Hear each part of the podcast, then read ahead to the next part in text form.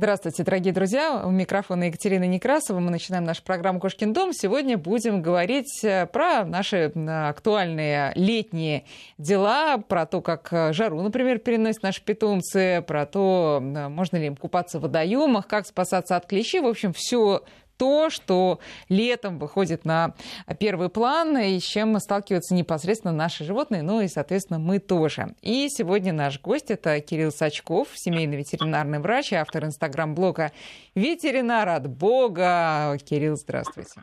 Здравствуйте, здравствуйте. А, ну что, а, давайте начнем вот с самого актуального, по крайней мере, да, для Центральной России. Всю неделю, да даже больше уже э, кто-то наслаждается жарой, кто-то изнывает от нее. Ну и такое же распределение среди наших домашних животных. Скажите, пожалуйста, э, вообще вот как понять, перегрелось ли животное, не перегрелось, насколько часто это может среди собак, кошек, я не знаю, там, попугайчиков, которых вынесли на балкон, происходить? Я вас понял. А, смотрите, здесь несколько моментов. А, исходит это из физиологии строения наших э, любимых мелких домашних животных, кошечек, собак. У них нет потовых желез. То есть они не могут охлаждаться за счет э, ну, выделения пота, охлаждения себя. А, у них есть э, зато дыхание. И охлаждение идет в основном за счет дыхания. Они дышат, выгоняют горячий воздух, заглатывают холодный, поэтому очень важно э, в таких э, моментах следить, как дышит ваш питомец. Если вы видите, что он начинает очень активно дышать, у него ушки становятся более красные, э, мы можем свидетельствовать о том, что, скорее всего, животное старается снизить температуру своего тела. Для этого что нам необходимо? Не находиться под прямыми солнечными лучами. Следующий момент, если вы все-таки заметили, что ваш питомец активно очень дышит, вы трогаете ушки, они горячие, необходимо иметь всегда с собой бутылочку воды, предложить животному попить, вот, э, и можно на головку ему полить водички. То есть сделать те же самые дела, которые мы производим, когда где-нибудь нежимся на пляже, как приятно всегда да, попить холодненькой водички и вылить себе ее на голову. А нос это индикатор? Э, холодный, это... горячий, мокрый, сухой. Да, да, да, наверное, что по носу мы также сможем определить. Единственное, что э, собаки очень часто и кошки облизывают нос, когда нервничают. Поэтому он может быть просто влажный от слюней. И вот все-таки нос, э, я понимаю, что вот почему-то сложилось так, что все владельцы считают, что нос это некий какой-то индикатор здоровья. По факту это просто э, ну, такой, такая же часть тела, только имеющая потовые железы. Вот, э, единственное, где они есть у животных, это на лапках, но ты на носу. Поэтому это просто индикатор потовой железы. Э, когда животное просыпается, у нее может быть более сухой. А когда она возбуждена, более мокрый. Но опять же, она может облизать себе его поэтому я бы все-таки его не приводил как вот такой вот стопроцентный фактор определения того, как чувствует себя э, ваш питомец. А, вот, да, а вот что касается э, распределения по породам, скорее uh-huh. всего, я так предполагаю, что uh-huh. брахиоцефалам сейчас как-то особенно приходится непросто вот в такую погоду. Абсолютно да? Верно. Как? Абсолютно да? Верно. Как им помогать? А, смотрите, здесь все заключается в э, строении анатомическом. Если увидели, ну давайте возьмем самого э, яркого представителя, это мопс. Все mm-hmm. наверняка слышали, как дышит мопс.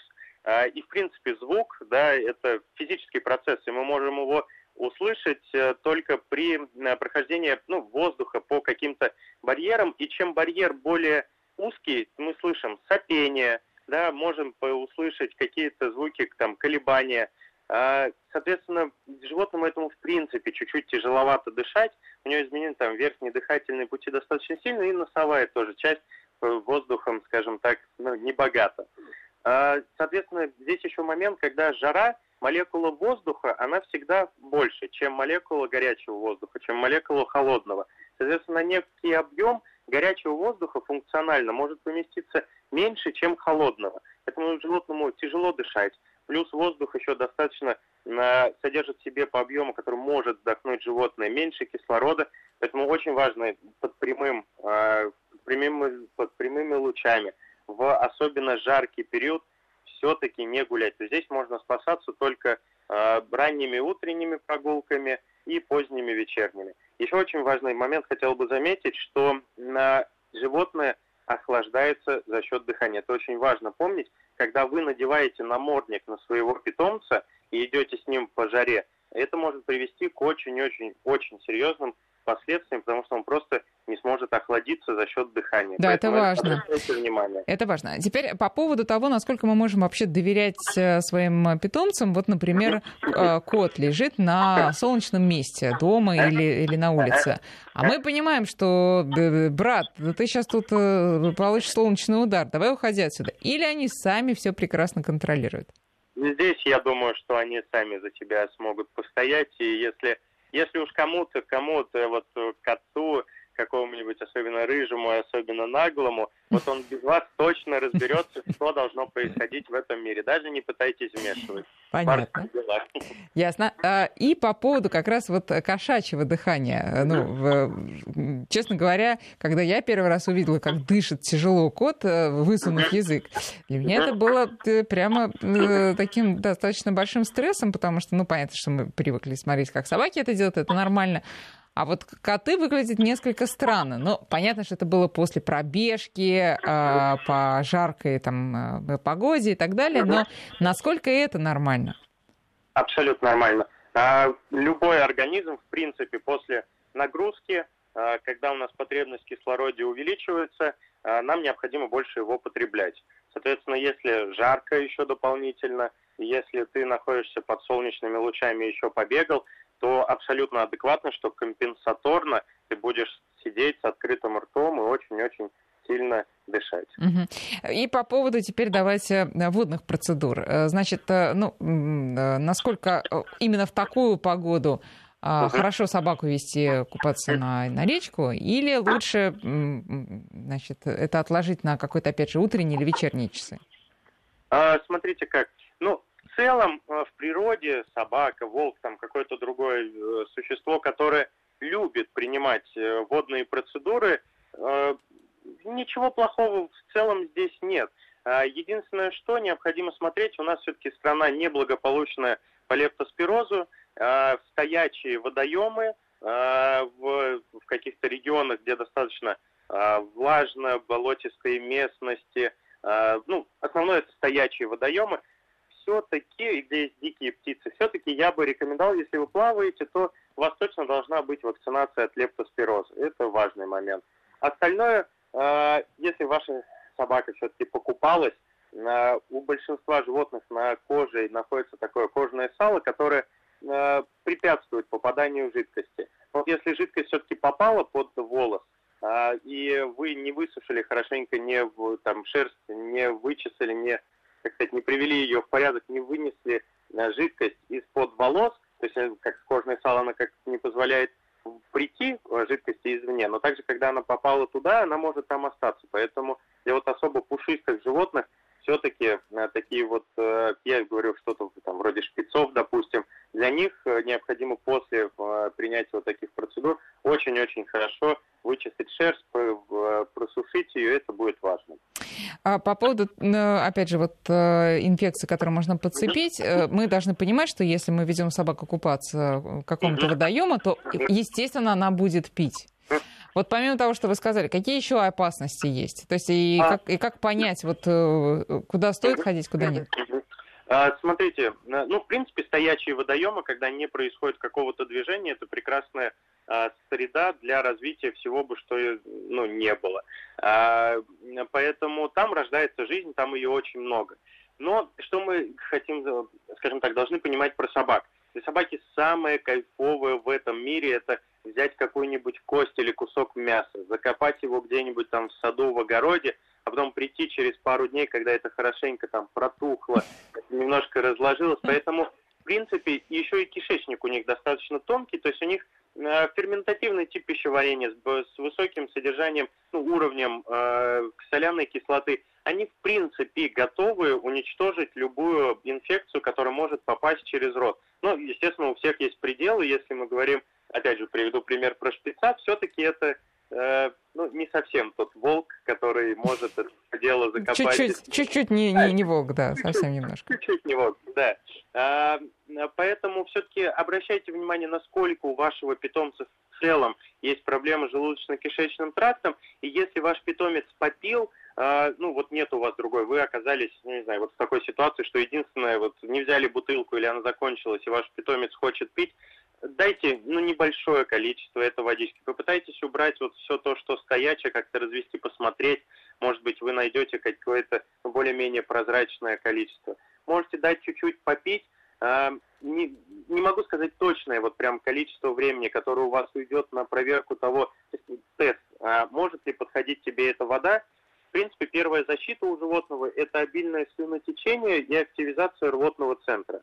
То есть, если есть какой-то раздражитель, который организму не нравится, он будет всегда стараться его э, вывести наружу а, через активизацию ну, вот, э, рвотного такого вот такта.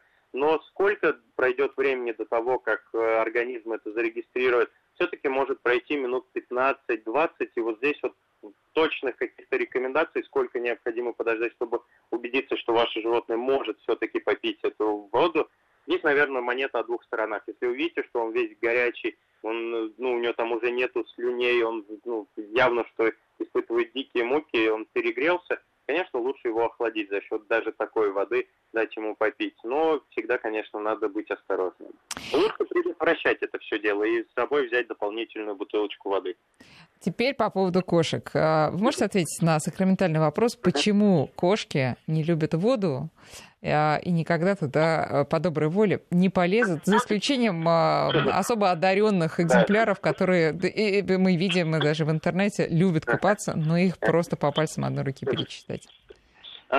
Смотрите как, вот вы бы хотели залезть в какие-нибудь действующие вулканы и там провести чудесный вечерок есть такие микроорганизмы, которые там вот участвуют в процессе э, естественного разложения, там, если я не ошибаюсь, ну как, как-то они углерод там могут разлагать, то есть какие-то органические вещества и живут. Также мы не полезем в вулкан, также кошка, зачем? Она ночной хищник, который сидит где-то наверху, выслеживает свою добычу, смотрит внимательно и атакует ее. Зачем ей лезть в воду, где непонятно, что происходит? Это так же, как мы пойдем завтракать на вулкан. Но собака-то лезет. А, ну, все-таки собака не кошка. Ну, то есть собака может э, достать там, как... хотя кошки тоже рыбу любят, могли бы и э, э немножко лапки замочить свои, ничего с ними бы не случилось. Но э, вопрос на самом деле в том, а стоит ли кошек охлаждать, э, обливая их водой или насильно засовывая в раковину?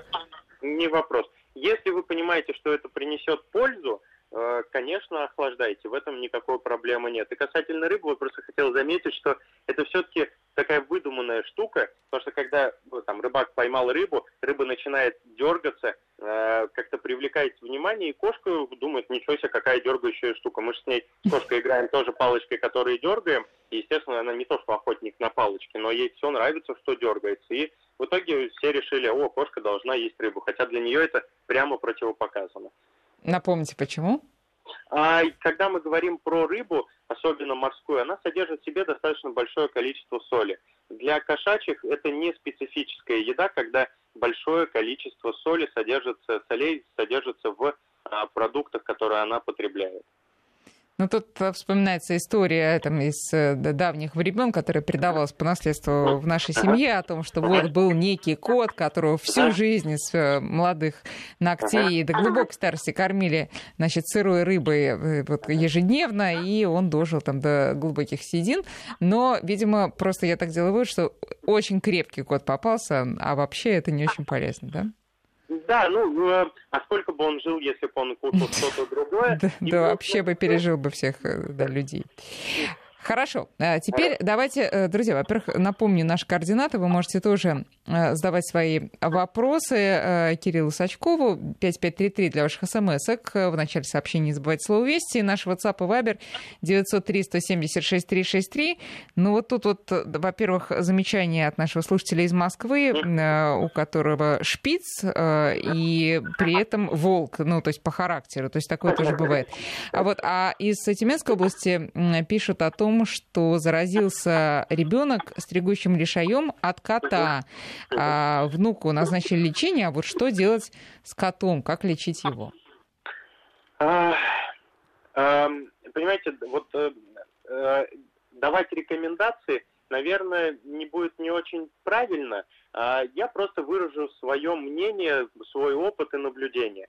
В принципе, мы находим споры лишая э, практически повсеместно. Э, он может присутствовать на вашем животном, на вашем теле, но при этом не э, приносить никаких проблем. У нас также мы можем взять соскоб с кожи и найти э, золотистый стафилококк, мы можем найти грибы, мы можем найти клещей. Это все может на нас жить, если бы они не, не питались нашими там какими-то мертвыми клетками, не жили на, на нас, мы бы поросли просто грязью. Ну, такие вот санитары леса, ну, условно патогенная микрофлора. А, она может быть при определенных условиях просто на нас жить, а может приносить нам вред. Соответственно, вот э, лишай все-таки он появляется при определенных условиях. Как правило, наблюдается, могут заражаться чаще всего почему-то женщины, э, дети и женщины, которые находятся ну, в таком вот состоянии беременности. И плюс для, очень опасно для людей, которые страдают иммунодефицитными заболеваниями. То же самое и для животных. Э, маленькие котята подвержены, э, щенята у взрослых животных все-таки это маловероятно. То есть когда иммунная система, может быть, переходит определенные стадии, когда организм повышенно занят какими-то делами и не может уделить время на э, поддержание своего адекватного иммунного статуса. И, собственно говоря, необходимо в этот момент можно пользоваться фунгицидными мазями. То есть фунгицидное – это то, что убивает грибы. А, можно, откровенно говоря, просто переждать организм, если он способен и он э, не испытывает каких-то прочих проблем, а, самостоятельно побороть эту штуку. Но вот наша задача определить, а что у животного пошло не так, что вот эта спора, какая-то маленькая спора, позволила все-таки разрастись в некую колонию. Здесь образ жизни, питание – я бы обращал внимание на эти моменты. Понятно. То есть э, эффективность борьбы, с, в том числе со стригущим лишаем, зависит в целом от э, и иммунной системы, от ее крепости в данный момент, да, и ну, я так понимаю, и ну, э, от этого зависит в том числе, насколько быстро удастся эту болезнь Абсолютно излечить. Верно. Абсолютно. Тогда вот из Волгоградской области нас возвращают э, к вопросу об охлаждении. Угу. Насколько вообще правильно на горячую голову лить холодную воду? Не будет ли спазмов сосудов, в том числе в раскаленной машине, если животное долго едет? Ну, смотрите, первое, что мы говорим о том, что в целом не должно произойти той ситуации, когда ваше животное перегрелось. А, но если уж это случилось, по поводу спазма сосудов, у нас все-таки на голове мы охлаждаем, а, там не идут крупные сосуды, которые идут просто по голове. Да, у нас кожа головы это не какой-то огромный орган, который надо снабжать э, у нас сосудами. А, но у нас большое количество выделяемой энергии идет через голову. То есть почему мы носим шапку и носим шарф? Да? Потому что через голову, и нам надо еще также защищать э, средний мозг, это вот такие вот важные э, участки.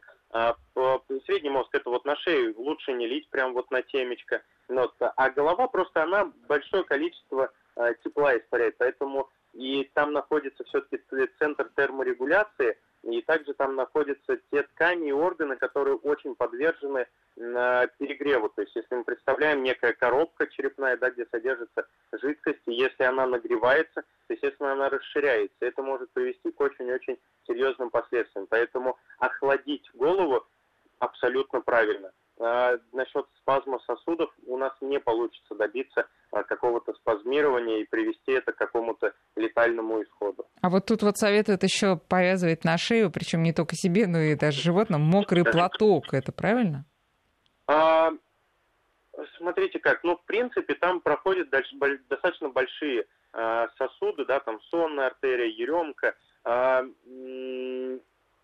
да, мы можем это сделать, но насколько это действительно охладит, и Сложно сказать, сложно сказать. Я вот не, не, не уверен. Друзья, мы э, продолжим разговор с э, семейным ветеринарным доктором Кириллом Сачковым сразу после новостей. Вы можете задавать свои вопросы.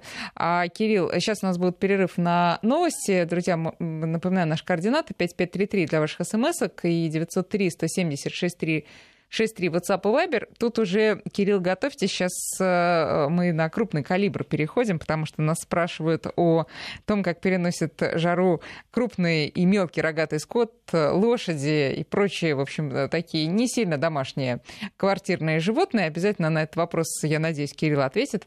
Но все-таки после небольшого перерыва, друзья, оставайтесь с нами.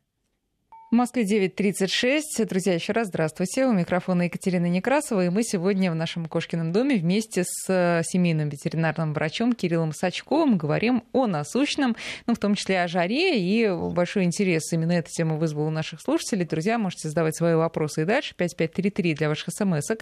Наш WhatsApp и Viber 903 170 6363. Но вот про кошек собак поговорили, а про лошадей это пока что нет. Про коров и коз тоже. Давайте исправляться, Кирилл. Итак, из э, Краснодарского края, вот прямо, я так чувствую, от фермера вопрос, как эти животные переносят жару и как у них определить перегрев? Екатерина, извиняюсь, у кого определить? Лошади, э, коровы, козы, кто там еще рогатый у нас? Но, Лошадей принципе... я не, не отношу к этой категории, а то сейчас начнутся придирки. Так.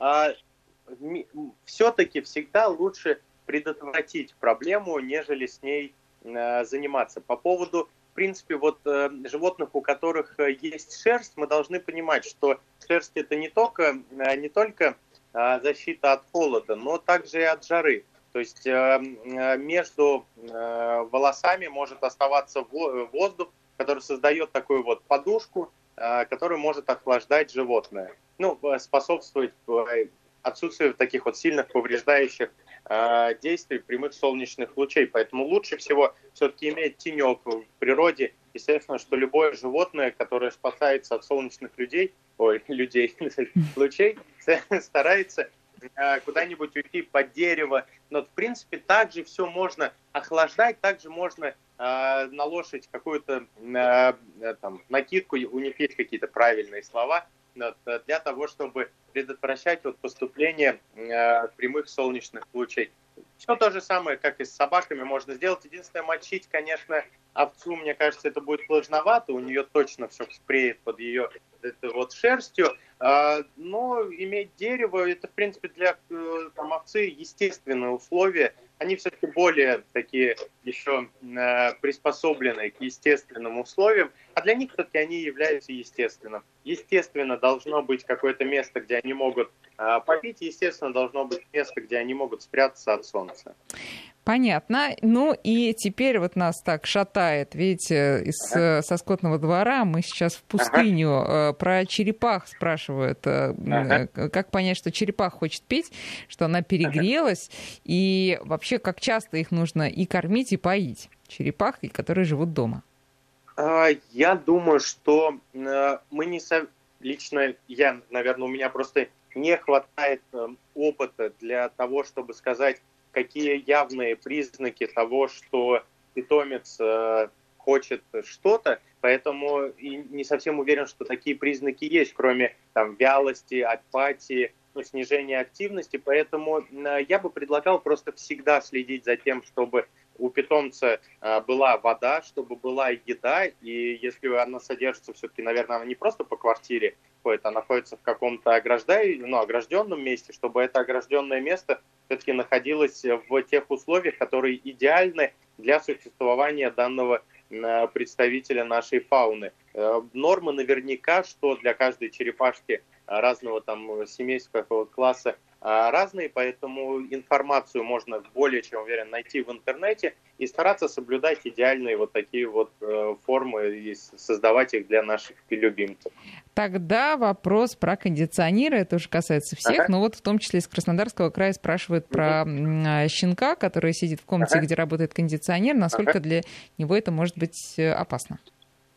А, я думаю, что если щенок лежит там, где дует кондиционер, значит, что он самостоятельно может принять об этом решение. Если ему вдруг станет э, слишком холодно, я более чем уверен, что щенок возьмет и отойдет и перейдет в другую комнату. Вот так вы доверяете, да, умственным способностям маленьких собак, э, детей, ну, собак детей? Если, если бы было по-другому, все-таки ну, мы, мы пытаемся говорить о вещах, которые э, ну, в принципе, существовали достаточно давно. Я думаю, что если бы э, животные были настолько неспособны к, к инстинкту самосохранению, вряд ли мы бы стали вот такими вот успешными эволюционно биологическими моделями, мы бы, наверное, все бы вымерли, если бы мы умирали просто от того, что мы там можем не подумать о том, чтобы лечь там, где жарко или там, где холодно. Хорошо, будем э, с большим доверием относиться к своим питомцам, э, но и ухо, тем не менее, свое в том числе держать востро. Теперь по поводу, вот э, наши-то слушатели ухо востро держат по поводу э, клещей, которые в том числе и в уши впиваются. Вот, например, спрашивает, не знаю, как зовут нашего слушателя, как раз про Йорка. Э, каждое лето ловим клещей в области носа и глаз, несмотря на обработку. И спрашивают, какие вообще области тела тела в первую очередь следует осматривать на предмет клещей э, для, ну, после прогулок и чем грозит укус клеща для маленьких собак бальзаковского возраста. Сколько же этим собакам лет? Не знаю, что имеет в виду слушатель, но, видимо, такой средний возраст. Понятно. А, смотрите как. Э, по поводу обработок. А, у нас есть три, фактически, ну, четыре, хорошо, четыре фактических варианта. Вот давайте представим. А, я понимаю, что я э, собака, и я имею право выбора. А, мне необходимо, там, в зависимости от регионов, ну, там, примерно 5-6 месяцев находиться под защитой, потому что есть э, некий паразит, которого я визуально никак не смогу определить, но который не каждый, но некоторый переносит э, смертельное заболевание, пироплазмоз который передается через клеща э, в момент укуса, ну, активного сосания крови. А, и у меня есть необходимость защититься. У меня есть варианты. Репелленты, то есть это вот брызгалки. И мне говорят, что вот в магазине я хочу купить, и мне говорят, необходимо будет втирать это в шерсть, наносить, разбрызгивать, мне необходимо будет закрыть глаза, закрыть нос, встать против ветра. А я бы сказал, ребят, что-то как-то сложно, давайте какие у вас есть еще варианты. Я говорят, а также у нас есть ошейник. Я говорю, спрашиваю, хорошо, расскажите про него. Ну, представьте, это галстук, который вам надо носить в течение пяти месяцев. А галстук это должен контактировать с кожей, потому что если вы просто его на шерсти носите, то активно действующее вещество просто не всосется в кровь, не попадет, и вы останетесь без защиты. Я говорю, ребят, да я галстук зимой не, не люблю носить, а мне здесь еще в жару надо будет это использовать. Я, я бы сказал, наверное, что нет. А, мне говорят, хорошо, тогда можно капельки. А, капли в основном своем, э, в основе своей, это препараты, которые также наносятся на кожу, то есть не просто на шерсть. Необходимо раздвинуть шерсть, покапать. Но мне говорят, нельзя мыться до этого три дня и после этого мочиться три дня. Плюс у меня должна быть достаточно жирная кожа, то есть не сухая точно, чтобы препарат, он липофильный, мог всосаться и начать действовать. Я говорю, ребят, ну тоже как-то, э, ну здорово, причем работает три недели, неплохо. Но потом мне говорят, а еще есть таблетка, э, которую можно выпить, и защита продолжается в течение трех лет. Опять хочу сказать сразу, заметить, что мне никто за эти рекомендации не платит или за то, что я наоборот говорю, что чего-то не нужно. Но мы торговую марку можем здесь называть? Нет, не будем. Нет, мы не будем. Ну хорошо, мы просто скажем, что есть единственный препарат на рынке, который работает три месяца и качественно защищает питомцев. И в моем представлении из всего перечисленного я бы мог, я бы выбрал именно вот эту вот таблетку, которая работает три месяца, скушал и пошел гулять. То есть дальше. вы за таблетку, тем не менее?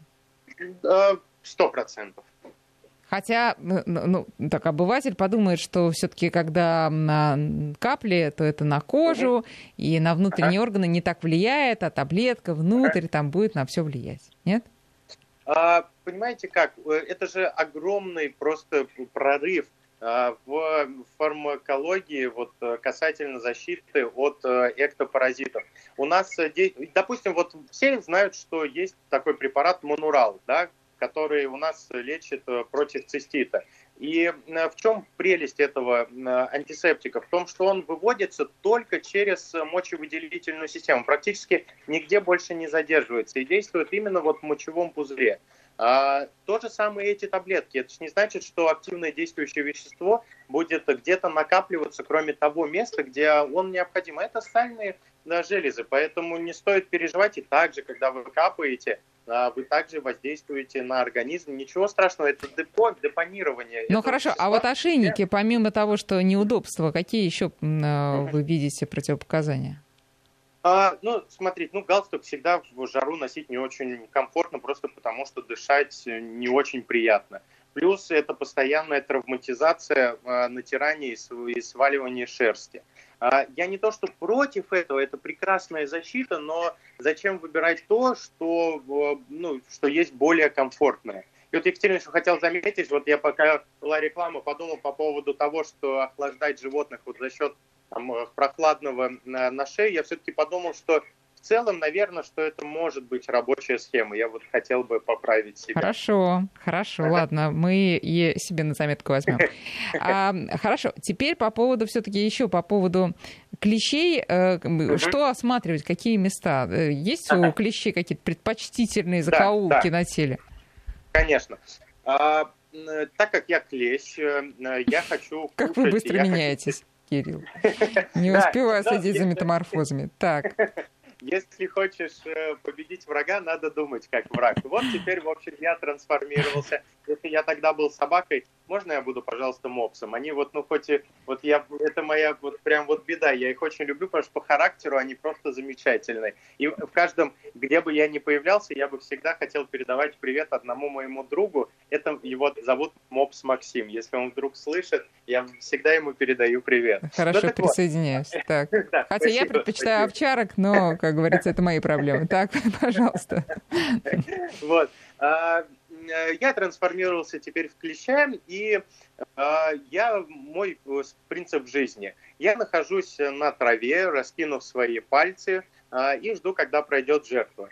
Я таки зацепился, и теперь моя задача найти место, где будет безопасно, где будет много крови, да, потому что я все-таки хочу кушать, где безопасно и легко пробраться. Ну, на лысые участки между там подмышек, да, тепло, потому что там есть э, ну, трение небольшое. Плюс это такое кровоснабжаемое, хорошо там проходят там сосуды, которые питают на лапку. Вообще замечательно. То есть чем дальше от конечности, тем там сосудистое русло все-таки меньше, как правило. Поэтому я пойду вот к началу лапки в подмышку. А далее у нас по спине идут достаточно большие сосуды, поэтому я пойду а, в область хребта. А, конечно, уши. Уши очень хорошо кровоснабжаются. Также я пойду на мордочку, то есть лицевая часть, в принципе, у нас достаточно хорошо. Шея вообще прекрасно. То есть вот такие вот места а, складочки, потом это спина, и потом это вот там передняя часть, там э, лицо, ушки. А, это все там, где я, как клещ, смогу найти очень большие э, ну, ткани, которые естественно, сильнее кровоснабжают. И стол, и дом, да, понятно. Значит, мы осматриваем именно вот эти вот да, да, потаенные места. А теперь я предлагаю поговорить о том, какие места выбирают уже другие животные, не клещи, а вот те, которых мы любим гораздо больше. Uh-huh. Ну, мы все, особенно когда есть возможность вывести животное на природу и понаблюдать uh-huh. за ним все-таки в естественном, а, естественной среде, мы абсолютно видим э, их э, вот во всей красе и видим их э, ну, вот места, которые они выбирают. Это и дом-то заметно, когда шкаф весь исполосован когтями, например, кошачьими или погрызено, да, там, э, собакой какое-то место пониже. Но э, есть вообще объяснение и понимание, почему кошки так любят э, возвышенности и почему собакам, ну, вот собаки, например, не стремятся забраться куда-нибудь повыше. А, Все исходит от таких базисных моментов, мне необходимо размножаться, а, то есть любой биологический объект э, стремится к увеличению своей популяции и прокармливанию себя. Соответственно, кошка это не самый большой хищник, скажем так, в естественной среде, когда он находится. И любая собака может э, легко загрызть кошку. Э, что может сделать кошка? Она, естественно, может забраться куда-то повыше, чтобы просто хищники не смогли ее найти. Э, дальше она думает, ага, я спаслась от того, кто может меня скушать, теперь мне необходимо себя прокормить. И, собственно говоря, они приноровились к тому, что они сидят на возвышенности. Наверняка все смотрели National Geographic, э, как Прайд залезает и там охотится. есть леопарды. То есть, в принципе, для кошачьих э, всегда найдется кто-то, кто кошке может немного навалять, и она всегда старается э, избежать этих э, моментов и забраться куда-то повыше. Кошка себя там чувствует комфортно, все-таки много миллионов лет эволюции. Понятное дело, что мы подсадили животных в искусственные такие условия, но все-таки их тянет вот к таким вот естественным своим э, пристрастиям, вот как им более спокойно за счет длительного вот эволюционного процесса. А, собственно говоря, это просто метод их выживания, поэтому необходимо, в принципе, как мне кажется, у кого есть кошка, создавать напольные какие э, полочки, э, прибиваем к стенке, вот, э, создаем некое такое гнездо, где кошка будет чувствовать себя спокойно. Вы сразу увидите, что животное туда стремится. Плюс очень важно понимать, что кошка, когда прыгает с этих мест своих высоких, она прыгает на очень ну, не амортизированный совсем Э, пол, то есть низкая степень амортизации. Одно дело прыгнуть на травку, на листики, другое дело, когда она прыгает на пол. Поэтому просто вот это совет такой врача, что у животных, которые содержатся в домашних условиях, они вот с холодильника прыгают на пол, мы все смеемся, как они так умудряются, фактически у них постоянно происходит очень сильная компрессия. Поэтому старайтесь набивать какие-то полочки, чтобы они по ним сходили. Плюс выкладываете там какое-то количество корма, чтобы они понимали, что, о, ничего себе, я вот здесь вот хожу, здесь можно найти еду. И вы и поможете животному наслаждаться своими естественными потребностями и сохраните их позвоночный столб и локти в в долговечке. А средняя высота безопасная для прыжков, можете сказать, вот на обычный а, пол? Да, да, смотрите, Екатерина, а, попробуйте вы прыгнуть. Мы все носим с вами ортопедическую обувь, да, там мы носим там подстелечки, мы носим подошву всегда, чтобы было мягко. Если подошва твердая, и мы ходим целый день, чувствуем, как устают ноги. Но мы стремимся к тому, чтобы амортизация с суставов, а это естественная амортизационная такая система, она снижалась. А, соответственно, вот попробуйте просто без ботинок даже попрыгать на асфальте или на напольном покрытии 5 минут. И стараться, ну, не жалеть свои ноги, то есть опираться на них. У вас через 5 минут, уже через 10, вы почувствуете, как отваливаются колени. Поэтому высота, даже с высота роста, это уже много, когда нет амортизации.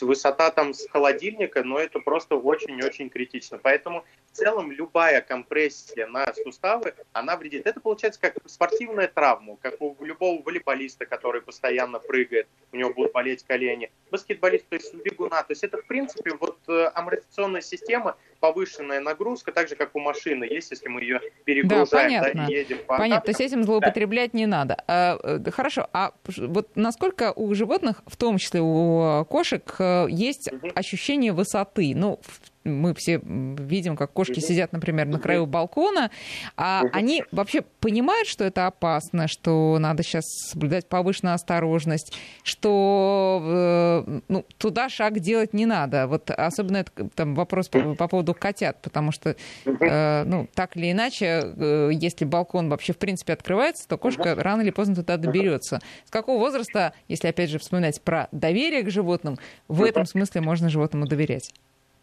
Чувство страха э, – это приобретенный момент. Есть, конечно, э, то, что уже заложено и передается э, от поколения к поколению за эти миллионы, миллионы лет, но все-таки чувство, ощущение, когда ты можешь свалиться и тебе будет больно, появляется у каждого животного, у человека, у кошки, у собаки со временем. Поэтому она все-таки понимает, что если она там перелезла через какую-то ступеньку и упала, и было больно, она понимает, что чем больше высота, тем больше может быть проблема. Поэтому а, естественно, что чем более молодое животное, тем за ним необходимо более серьезно смотреть. А когда животное уже набило свои шишки, ну ничего страшного, это просто мы можем анализировать и думать, а вот если мы будем сидеть на краю, то может возникнуть ситуация. Животное так не анализирует. Животному нравится там сидеть, оно понимает, что оно не глупо и просто так не пойдет туда и не прыгнет. Она ну, не боится, что а вдруг что-то может произойти. Это все-таки такую вот высшую нервную деятельность, возможность рассуждений у них ну, все-таки попроще, чем у нас. Понятно, но э, все-таки я уверена, что как ветеринарный врач, который в том числе сталкивается с результатами вот этих вот хождений да. опасных по карнизу, вы против таких экспериментов и уверена, что считаете только сетки и только закрытые двери балкона.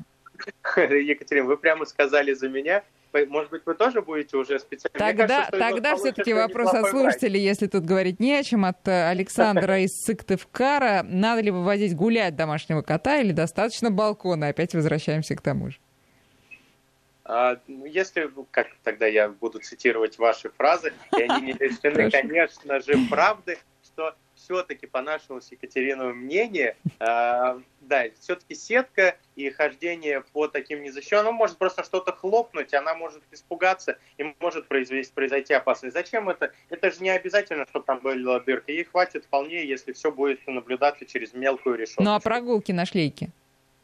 А, да, если вы можете это контролировать, не проблема. В принципе, кошки некоторые достаточно хорошо ощущают себя э, при гулянии на шлеечке. Спасибо большое, Кирилл. Надеюсь, до новых встреч. С нами был, друзья, сегодня Кирилл Сачков, семейный ветеринарный врач и директор ветеринарной ассоциации Национальный ветеринарный альянс. Будем следовать э, советам и все-таки доверять своим животным, но помнить, что венец творения — это все-таки человек, и решения за своих питомцев часто принимаем мы сами.